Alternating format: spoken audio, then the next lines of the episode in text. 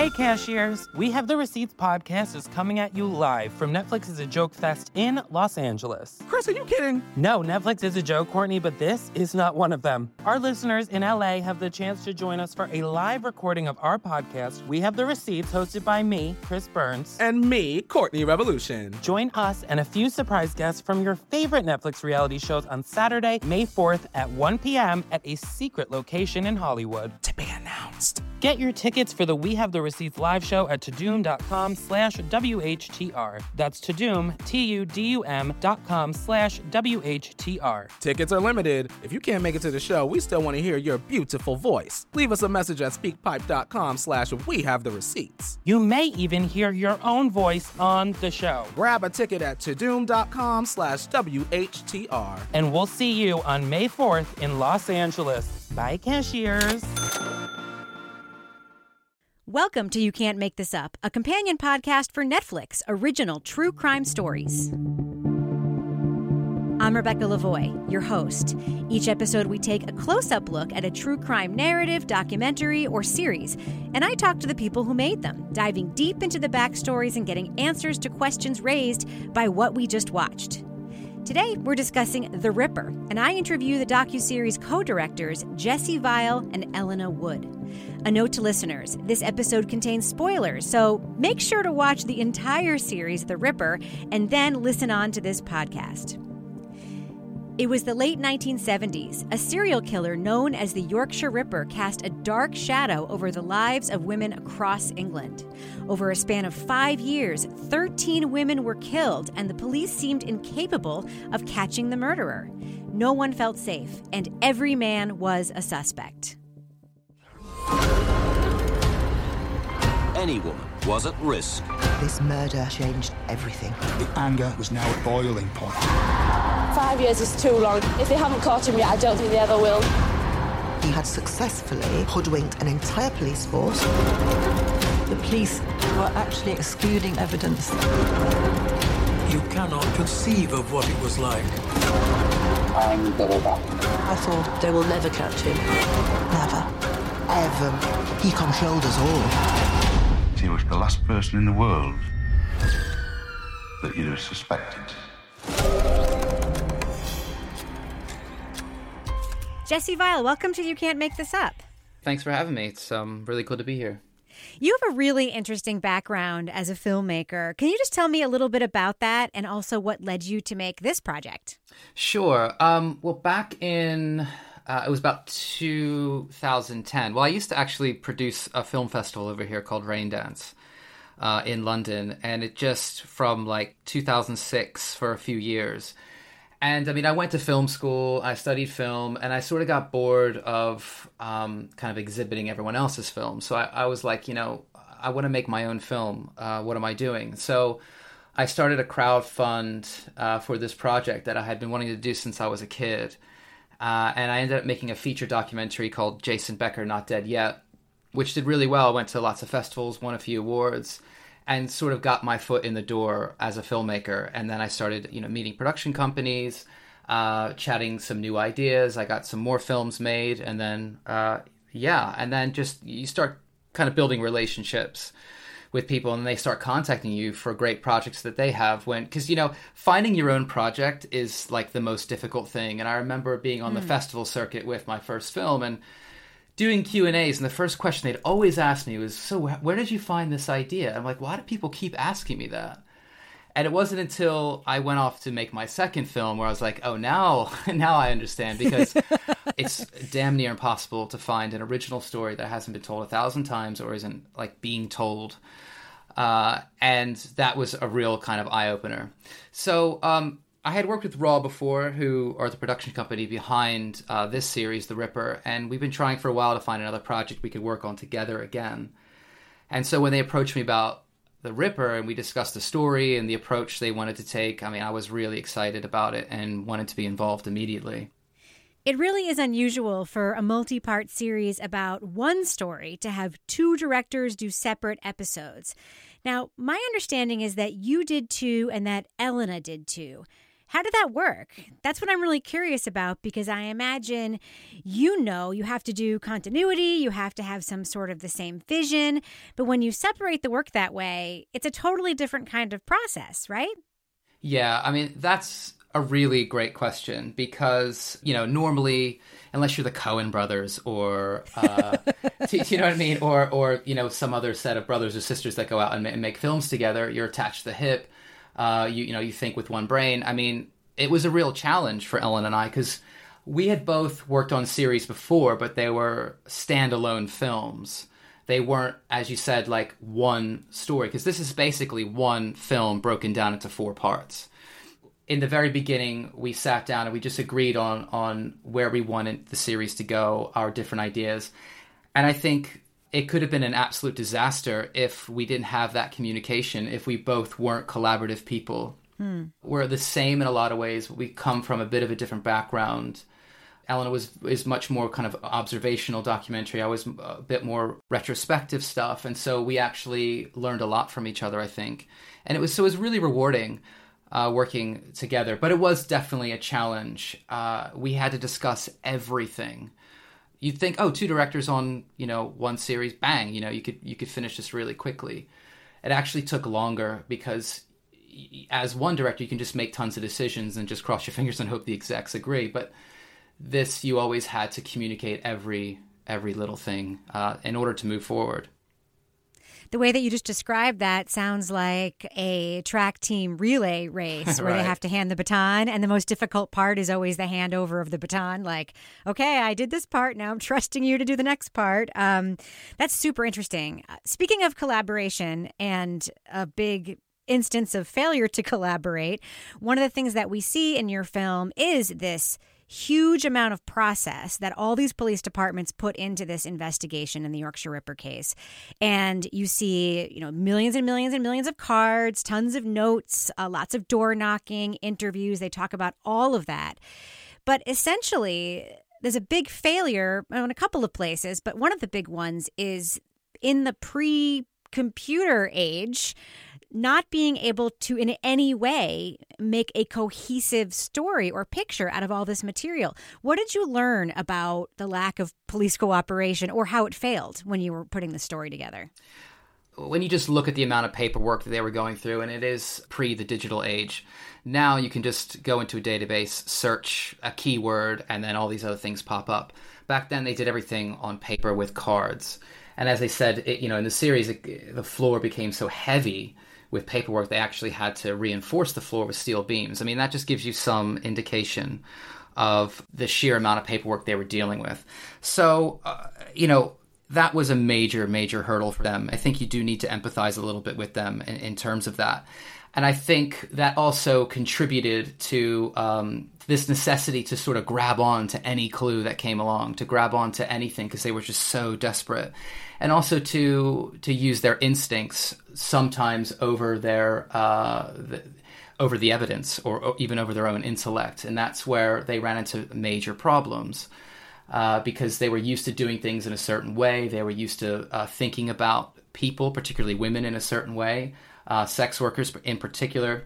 So all that clouded their judgment, and it just became impossible. Uh, it just became impossible for them. It also seemed like there were some key decisions that were made based on faulty evidence or faulty information that really hampered the investigation. The one that I remember the most is the whole thing around the Geordie accent, using that as a filter through which to eliminate suspects, including Peter Sutcliffe himself, who, of course, ended up being the Yorkshire Ripper. Mm. Can you just talk about what you maybe learned about implicit bias and, and that misinformation? I mean, it was surprising to me that it could so take over a case that so many cops were working on. Yeah, I think it's it's that thing where they have an idea and then they look at all the evidence through the lens of that idea and if it doesn't fit into that idea or that description or that concept of what they're looking for, then they just did away with it. And you, you saw that with uh, Andy Laptew when he approached his boss and said, "Hey, this guy, um, this guy fits the description that we've had from past attack victims." But then because he didn't have a Geordie accent, he was discredited. And that's what I was saying early on about like how they were just so desperate to cling on to anything that was concrete evidence. And that's when the tape came in with the Geordie accent. They just dug their heels in. Even when I think a lot, and we you know we spoke to some of the police.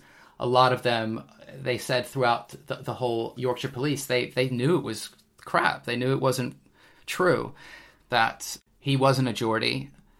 Yet they were given orders and they had to follow them and that was remarkable and i think it's it's like this it's like that saying about gamblers you know when you uh, you gamble so much even though you've lost so much you have to keep gambling because you've already lost so much you want to get it back so Peter Sutcliffe himself doesn't make an appearance in the documentary at all until the final episode. Why was it important to you to really hold back on telling his part of the story?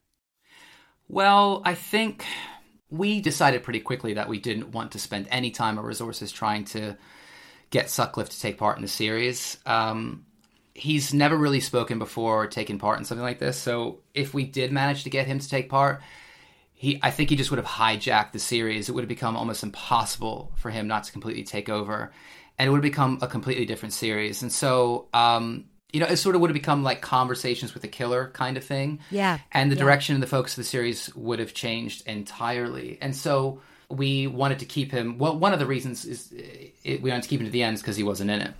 But the main reason is because we wanted to tell the story in a chronological way where events unfold in present time. Because this way the audience gets to experience the story in the same way that the people lived it. And so the audience could then have some understanding of the fear and the frustration that people were feeling at the time. And also, you know, we spend the first three episodes listening to the police and the public mythologizing about this killer. You know, they're creating this right. boogeyman monster character, you know, even invoking the spirit of Jack the Ripper. And, you know, when he's finally caught in episode four and his identity is revealed, it's like really underwhelming. And it was a surprise mm. to just about everyone how normal he seemed compared to the image they held of who this killer was, the image they created. And so we wanted the audience to have a sense of that as well that, oh my God, he is just this normal guy, because that's really what the series is about.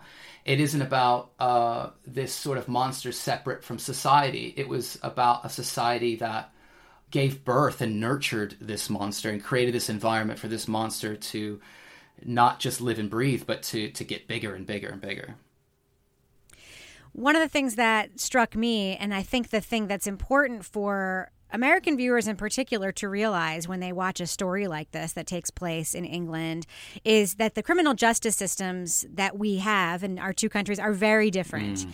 And in many ways, you know, there's that saying that if you're going to get arrested, you want to get arrested in England. And if you, I don't know, it's a whole expression about cooking, being arrested and something. But one of the things that surprised me, um, only because it would never happen here, is how Sutcliffe was able to change the circumstances of his incarceration after he was convicted. Can you just talk a little bit about that? Yeah, that's really interesting. I mean, first of all, I, you know, being an American myself and how I know how hard the American penal system can be on on criminals, and it is a lot softer over here. And so when I heard it, you know, when I when I heard that he'd only been given 30 years for all this, I just knew I'm like, oh my god, my, you know, America's just gonna be like, what? 30 years? You know, they should get the electric chair or something. So it is extremely, extremely different. And I think, you know, he was moved to Broadmoor in 1984 uh, from Parkhurst Prison, where he was sent. He was proven not to be insane by the jury. Uh, he was attacked in prison. Someone slashed him across the face pretty badly and I, he appealed to be moved to Broadmoor. Uh, he was seen by psychiatrists who agreed he was a paranoid schizophrenic, and the Home Secretary at the time, uh, Leon Brittan, agreed to move him to Broadmoor under the Mental Health Act. It, it gets all really convoluted and all really bureaucratic and quite boring, to be honest, which is why we didn't really have the time to get into that in the series. We felt it was just kind of too much detail to drag a viewer down with. But many people believe it was just another con and maybe it was a political move or maybe it was just a way to sort of um, keep him out of the press from being attacked all the time in prison. So at the end of the documentary, Tracy Brown, one of the survivors, talks about how angry she was when police came to her to let her know that Sutcliffe confessed to attacking her because they had felt there was no point to charging and prosecuting him for that. Um, can you just talk a little bit about that conversation with her? What was it like to have it?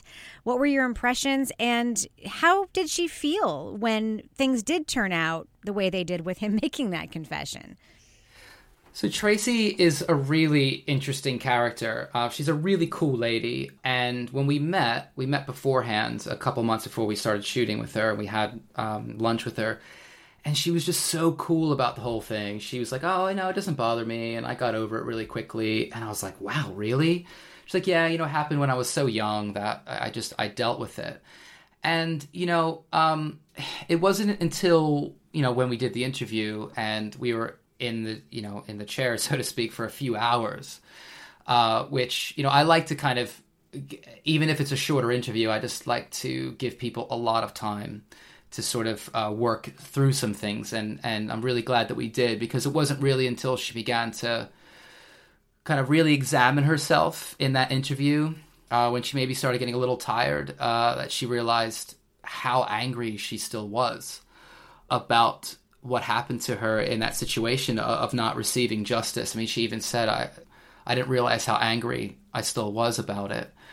Um, you know, and for me as a director, I'm always trying to elicit moments of honesty like that from people. And so, you know, while it was difficult emotionally for her to deal with that moment, um, it's kind of the whole point why we were there talking with her about it. And it was, I think it was really cathartic for her as well, because uh, she's done docs in the past, and she's spoken about it a lot in the past. But I think um, she viewed this as, a, as sort of a final say, and, and so it was really interesting to not for her to to be in this situation where the guy admitted it, but he's not being punished for it, and it's something that she she has to deal with all the time, and it's something that she's had to make a concerted effort to get over after something happens like that, I came to realise that I couldn't let it affect my life.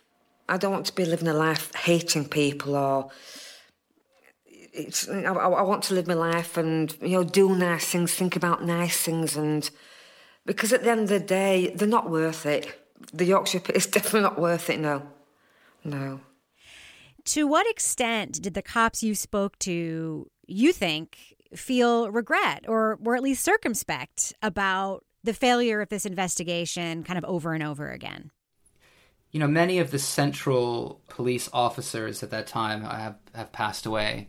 And so, you know, they weren't around to, to be heard, to kind of speak. And actually, before um, The Ripper was even released, we lost three uh, three contributors, mm. uh, two police officers, and the forensic pathologist Mike Green. Wow, it's quite um, an old story, and and that in itself was a very difficult aspect as a filmmaker to tell the story. And I think some of them definitely did carry a feeling of guilt or what could I have done more. Had we been able to interview George Oldfield, that would have been a much different interview. And I think he probably would have expressed a lot of regret. Hmm. So, um, yeah, I know Andy Laptew. I, I know he struggled with regret for a very long time. A lot of his fellow officers felt that he was responsible, that he should have, you know, he's he's the one that went to his boss and said, you know, I, he's the one that interviewed Peter Sutcliffe. Uh, a lot of people felt that he should have pushed this, you know, he should have pushed it more. He should have went over his boss's head. Hmm.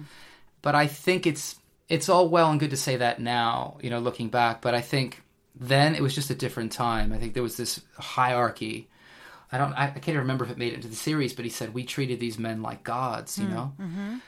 there was no way I was going to go over his head. Uh, if he said no, then I must be wrong. Right.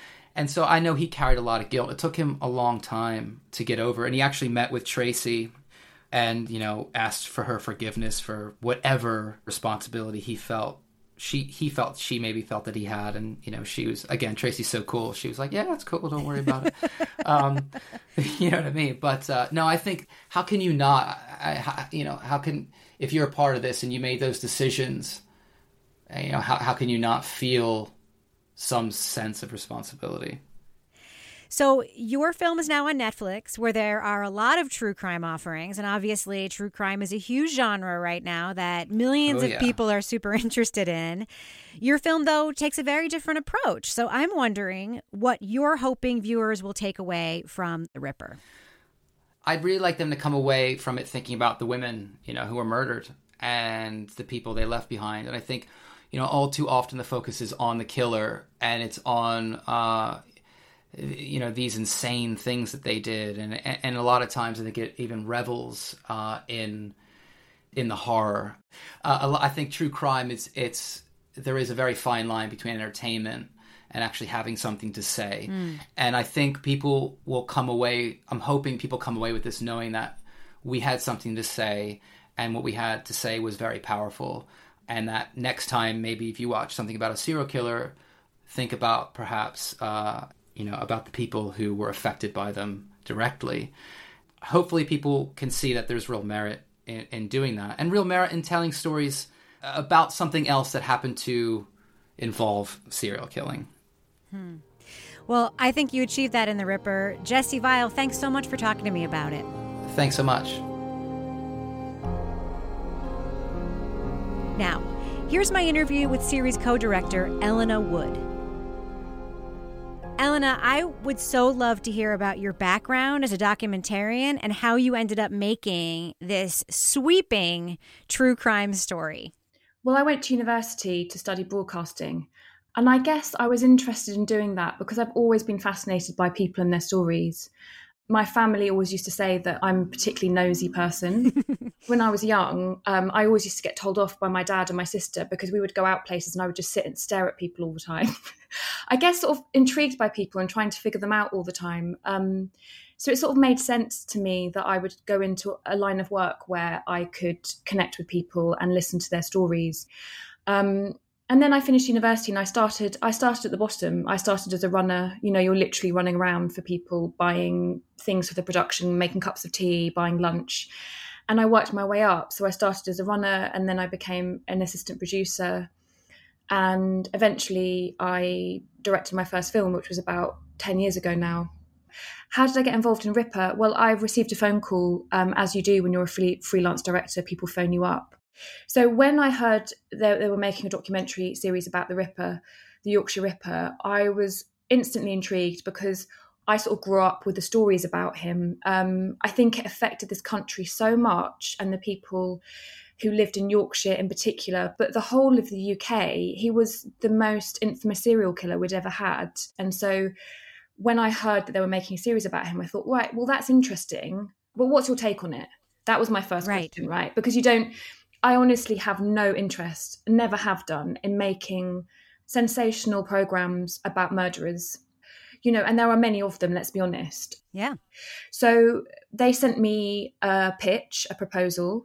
And as soon as I read about the sort of feminist perspective, the Reclaim the Night Marchers, the victims, and sort of the potential to hear about their perspectives, I thought, no, this is a real chance. It could be something quite different. And and I always just want to find the thing that's never been said before when I make something and break down the stereotype. So I thought, yeah, yeah, I really want I really want to do this.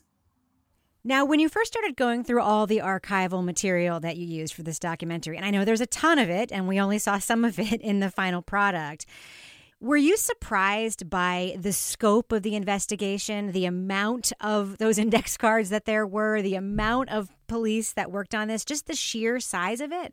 Yeah, I think everyone on the production was really shocked because I think, I think everyone in this, eh, particularly in this country, because obviously it's a British story, everyone sort of feels they know the story about the Yorkshire Ripper, but I think most people don't know even sort of 10% of it really. And it was the same for us when we started digging into it. Um, you know we were reading books that were like sort of 500 600 700 pages long. We were as you said we were watching all this archive which was sort of endless I think we were blown away by the sheer scale of it. And the sheer scale of it made it incredibly difficult to sort of structure as a series because constantly we were thinking we're not going to have time to tell the story. We can't tell all of this story. What are we going to keep in? What are we going to keep out? Um, and yeah, the sheer scale of it was was quite mind blowing. And I think that's what viewers are sort of interested in as well. From what I've gathered from what people have said to me, was that they can't believe how long it went on for, how many police were involved, how much paperwork was involved, how they didn't really get very far considering all those things. That's right. It was pretty surprising what a big failure it was in addition to being a big investigation that that connective tissue between all of those cards between all of those interviews just kept getting interrupted by the biases of the investigators and their assuming facts that were not in evidence that really surprised me did that surprise you too the, the level of failure that they were able to achieve yeah it's pretty shocking isn't it? I think when you i think in episode four when everything's sort of laid out all the mistakes are sort of laid out very clearly it is it's quite mind-blowing.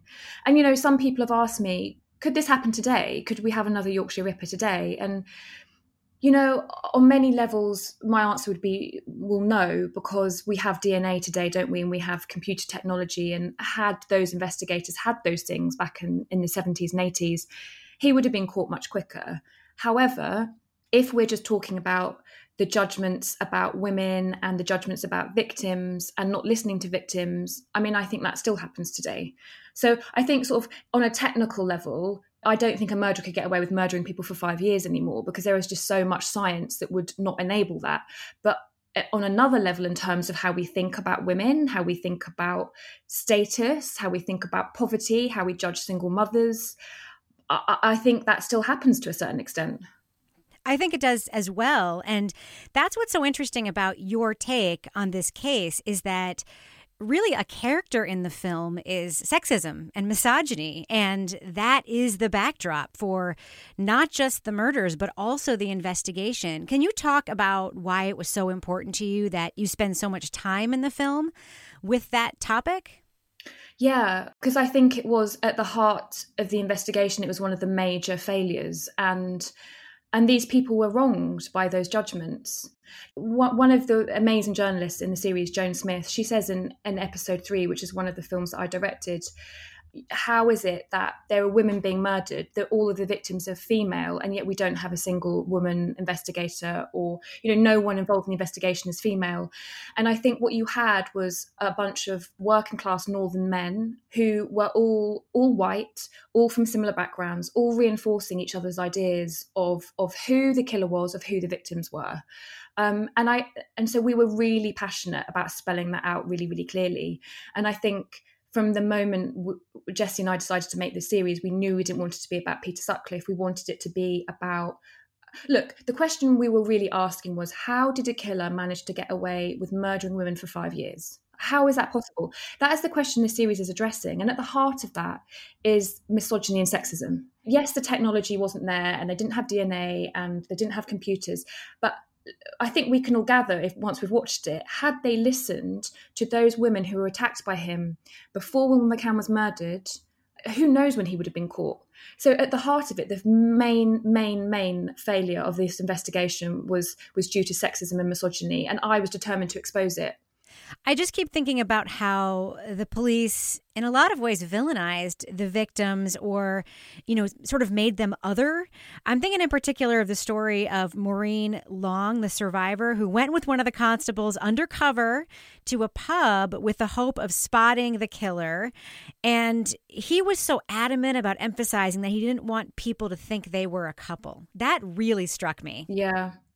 I mean, I think, you know, the, the truth is is that I think a lot of the detectives and the men that grew up in the 70s and 80s and were involved in this investigation, I don't think their way of thinking has shifted it is really shocking. And they did other them. And I think the special notice, which comes up in episode three, where the police write a report that profiles all of the victims, some of the things that were said in that report, I mean, some of them we don't even have in the film, but they were really outrageous. You know, she had a Jamaican boyfriend, she was of loose moral value, she would go to the pub on her own. And what really struck me was that whether these things were or were not true, and I think the majority of them weren't true, the, the killer would not have known any of it. So it was irrelevant to the investigation. And the way in which they make all of these judgments about the working there's also a class issue here right? In, in england we're really great yes. at, at, class and making judgments about class as you all know probably as americans. Um, that in the special notice all of the really derogatory comments are about the working class women. And only the working class women are presumed to be prostitutes. All of the middle class women are called sort of innocent or they're they're just their reports about them are very factual they're not making judgments about their lifestyle or where they're going or what they're doing. so that's a huge thing. And it's a huge thing still in the UK class, but I think particularly in the 70s, particularly up north, it was a huge thing. If you're poor, if you're a woman and you're working class, well, you're good good enough as a prostitute, aren't you? Really, especially if you're a single mother. And that's the other thing that came up is the judgments about single mothers. You know, not not to help them, not to think to feel sorry for them, but to judge them and say that they were bad mothers you know, that actually also happens here in the US in terms of sort of the class conversation that law enforcement uses when they're investigating a case. I mean, the expression we hear here all the time is, quote, from a good family. Yeah. Which is code for white, yeah. um, has enough money that it's, you know, a, a person you should care about, not somebody that you, by implication, shouldn't care about. I still find that shocking today. I don't think that has changed much. No, it hasn't. Which was why yeah, this is why when I was surprised when Sutcliffe died last year, that the chief constable of the West Yorkshire Police issued a statement where he apologized to the victims and their families for, quote, the language, tone, and terminology used by investigators at that time. Were you surprised to hear that? What did you think about that? Well, it's outrageous it took that long. Outrageous and it still happens like you say and so it sort of feels quite empty to be honest with you um, when, when an apology is made that far down the line what, what does it mean to anyone the damage is done you know the thing that's really really awful about the fact that some of these women were called prostitutes when they were not um, I mean, nowadays we don't use that term, do we? We say sex workers. So when I use the term prostitute, I'm literally using it because that's the term that was used then, not because I call women who are sex workers prostitutes. But the fact that, that some of these women were branded as prostitutes that that ruined lives that ruined families lives. Once that was in the press and people thought that woman was a prostitute it could never be undone. You know it it damaged people's lives forever an untruth damaged people's lives forever. And that's part of the reason that i i really wanted to make this series was to try and undo some of that damage or to set the record straight Wilma McCann was not a prostitute and Irene Richardson was not a prostitute. And when everyone in this country talks about the Yorkshire Ripper, oh, he's the killer that murdered prostitutes. That's still what people thought before this series came out. I hope it's changed some people's minds about that. But that was the presumption. And as you know, it, it, so many of the women did not sell sex. Right but it shouldn't matter even if they did. It should it shouldn't matter. The hierarchy of victimhood. And and and so what i was trying to say was that that still happens here. And there was a case right. in the 2000s it was called the Ipswich murders. And Ipswich is a small town in England. And there were a number of sex workers that were murdered by somebody. And the language was similar right? They were making judgments about these women that they somehow didn't matter as much or that they were of low moral value. And we all know when a woman who is like a, what an, an Oxford graduate, middle white middle class woman, if she's murdered, well, that's front page news, isn't it? That's everywhere, and we're all rushing to find out who's done it. When a woman who has no friends, no relatives, is a single mother in some very poor part of town, is murdered, does that even get in the news? Uh, so I think we have such a long way to go in terms of these issues. And I really hope that the series makes people think about that a little bit because I think we can get complacent. I think we can think, you know, post Me Too. Uh, or the feminist sort of new feminist movement that we're all really woke and that things have really changed and, and, and I really don't think that they have in so many ways. I have a question that uh, probably will be of more interest to people listening to this who are in the United States or other countries besides England. Can you just talk a little bit about the regional aspect of this story about Yorkshire, about what it means to be up north as opposed to down south in England. And I have one very specific question for you, which is that we hear over and over again that the police believed the Ripper had this Geordie accent. And I don't think a lot of people know exactly what that means. So can you just talk about all that a little bit? Well, that's really tricky. Yeah. Yeah. Yeah. so in England, there's a real north south divide. There's the north of England, which has been poorer than the south. And, and that's sort of explained partly in the documentary that what happened was in, the north became very, very wealthy through the Industrial Revolution. It's where most of the manufacturing happened. And when the 70s came and that stopped because of sort of imports, um, lots and lots and lots of people lost their jobs. A lot of people sort of were living in poverty, were unemployed for a long time. And in the south, we have London, which is obviously the capital, uh, the, the city, lots of money, lots of banking. So there's always been this sort of slight friction between those that live in the north and those that live in the south. I mean, sometimes it can be funny, like, oh, you're a northerner or you're a southerner, and people will take the sort of Mickey out of each other, and it can be quite jovial. But I think there is a real divide in in many ways, and that still exists. So the Geordie accent, it is. It, we we in the edit we did go around the houses thinking, how do we explain? How do we explain? because it's confusing. Some people call it a Newcastle accent. Some people call it a Geordie accent. Okay, so basically, when you're from Newcastle, which is very far north, it's much further north than Yorkshire. It's called a Geordie accent. That's what people call a Newcastle accent, and it's a very particular kind of accent that's quite different from a Yorkshire accent.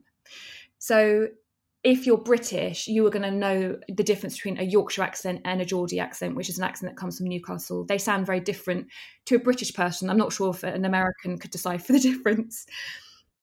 I'm really curious about not just the themes of misogyny, but also the themes of feminism that you put right up front in your episodes of this documentary. There is this through line that I think you're drawing that, you know, Joan Smith sort of helps you underline that the way that the police talked about these killings created such chaos and terror that it kind of caused women to really start a mini movement that was really connected to feminism. Can you talk about that? Yeah, I mean, it's really fascinating. And that's a perfect example of something that I had absolutely no idea about before I started the project. And so it's sort of like un- uncovering this bit of unknown history. Um, so I was always really intrigued by the Reclaim the Night movement. I think I think what you realise when well, what I realised when I was doing the research and, and meeting people was that it tapped into I think an anger that, that women were not in touch with about how men treated them during that time there was a huge amount of domestic violence in the UK in the 70s. Uh, police would not really prosecute, they'd turn a blind eye, you know, oh, it's a domestic, they would say, and they would sort of leave if it was reported. So there was a lot, a lot of women that were suffering from domestic violence at home, a lot of women that were experiencing sexism in work, in the workplace. So I think women had a lot of women had just been tolerating it like it was the norm, right? This is just how it is. Maybe not even thinking about it, maybe not even questioning it. And then suddenly Peter Sutcliffe comes along, this murderer comes along and he's killing women. And I think the sheer terror women felt first of all got to them. And then I think this idea that that, that women had to stay in and lock themselves in rather than the men when it was a man that was killing women i think it just pushed a lot of women over the edge honestly and also the feminist julie bindel talks a lot about this actually it's not necessarily in the film but it's a little bit like this lockdown that we're experiencing now. The danger of telling a lot of women to stay in was that it was more dangerous at home than it was outside because a lot of women were being killed through domestic violence or severely injured through domestic violence. And so during that time when women were told, don't come out, stay indoors, well, they were terrified to stay indoors because their husband might be beating them up or their boyfriend might be beating them up. And so you suddenly had all these women that started calling up, reporting their partners, yeah, their boyfriends, their husbands. What does that tell you? What that tells you is that these women have experienced some behavior from their partner, from their husband, that made them believe their partner might be capable of murdering women. Isn't that terrifying? I just found that absolutely terrifying. And right. so what happens is, you know, these feminist voices are fighting this fight anyway. They're, they're on, you know, the 70s was quite big for feminism in the UK. And these voices start building, putting things in paper, speaking on the news, and, and organizing these marches. And I think it started quite gradually. And then by the main Reclaim the Night March, which you see in episode three, women were furious. They had had enough. They were terrified. They were being told not to go out a man was going around murdering them. But more importantly, they were realizing that men were violent against women all the time. They spoke badly about women all the time. And I think it was enough is enough. We're going to hit the streets and we're going to fight back. And it, it's one of the positive things to come out of a really, really tragic period in British history, I think. Um, it, it changed the way a lot of women felt and, and thought about men you really have made this a very victim centric documentary, which I know I appreciated and probably a lot of viewers appreciated. A lot of documentaries about killers, when they feature victims, it's almost like for lack of a better phrase, like grief porn. Like they're just there to cry, to be sad, to sort or they're an aside. Yeah. Even worse. Yeah. They're like an aside. It's like, oh, we kind of have to put a photo up, but we're not going to tell you anything about them. Exactly. And you you captured some really wonderful moments. Um, I'm thinking of Richard McCann, Wilma's son. She was the single mother of four that you were talking about earlier. He sort of talked about right in the aftermath of his mother's murder that all he remembers was feeling, you know, warmth and comfort from people. You have the father of Barbara Leach. When Barbara died, my wife bought an uh, what, what, what has happened? You up to have the funeral, and it's rather expensive. And I raised my eyebrows price, but as she said then, it's not it's not just for Barbara's funeral. I'm, I'm, I'm, I, that wearing this. It's for her, her, graduation and her wedding and the and the, and the birth of her her, her, her babies. That's, that's what's been been taken from from us, our future. These are small moments that say so much. Is was that the approach you were trying to take? 100%. I mean, I wish we could have had more family members involved and I mean a lot of them were very hard to track down. I wish we could have had more archive that was like Barbara Leach's parents because what what those moments do is they remind you we're talking about a human being here. We're talking about a woman who had a life who had a future. And I think that's what Richard does with Wilma is he reminds you that this woman was a mother to four children and she had a difficult life and she was trying her best. And and that's why i think it's so interesting how it's juxtaposed against the journalist talking about the view of reading about a prostitute being murdered. You know and then you hear richard talking about how his mother struggled and had a really hard life and had suffered from domestic violence. Those things just make you realize as a viewer that when we're making these programs and we're talking about these murders, there is someone who has died here that had a whole life that was taken away from them. Ellena, there are so many big themes here. Obviously, the culture of the 70s, misogyny, feminism, the sort of bungling attempts of this over taxed police force who were full of implicit bias. But this is now on Netflix, this big, grand, sweeping story that you've told about a case that, a story that's been told again and again, but yours is very different. What are you hoping people will take away from your story about the Ripper? The biggest thing I hope for is that it makes people think about how we think about women, talk about women, treat victims, I, I hope it makes people think about how much hasn't changed and how far we have to go. And then I also really hope that we sort of forget about Peter Sutcliffe. He's inconsequential. I don't care about the man. I never have done. That we we remember these women. That we remember that they had lives. That they had futures. That their families' lives were ruined by what this man did um, and that we don't go around calling the survivors victims because they are they are survivors. They want to be called survivors and that they have lived to tell the tale and they're getting on with their lives. He's dead now. Let's forget about him. Let's focus on the women that lost their lives their families that lost loved ones. And let's really think about why that investigation went wrong in terms of the judgments and treatment of women. And let's try and think about how we can change that well, that's what I took away from it. I have to tell you, Ellena Wood, I really enjoyed The Ripper. Thank you so much for talking with me about it. Thank you so much, Rebecca. It's lovely to meet you. That's it for this week's episode. Thanks again to directors Ellena Wood and Jesse Vile. For more of my takes on true crime and how we cover it in the media, check out my other podcast, Crime Writers On. Each week on that show, we break down true crime documentaries, podcasts, and the latest in pop culture. If you like You Can't Make This Up, please subscribe to rate and review this show and share it with friends. You can find us on Apple Podcasts, Stitcher, Google Play, Spotify, and wherever else you get your podcasts. And stay tuned for our next episode on Crime Scene The Vanishing at the Cecil Hotel. You Can't Make This Up is a production of Netflix. Our music is by Hansdale Hsu, and our producer is Shayna Deloria. I'm Rebecca Lavoie. Thanks so much for listening.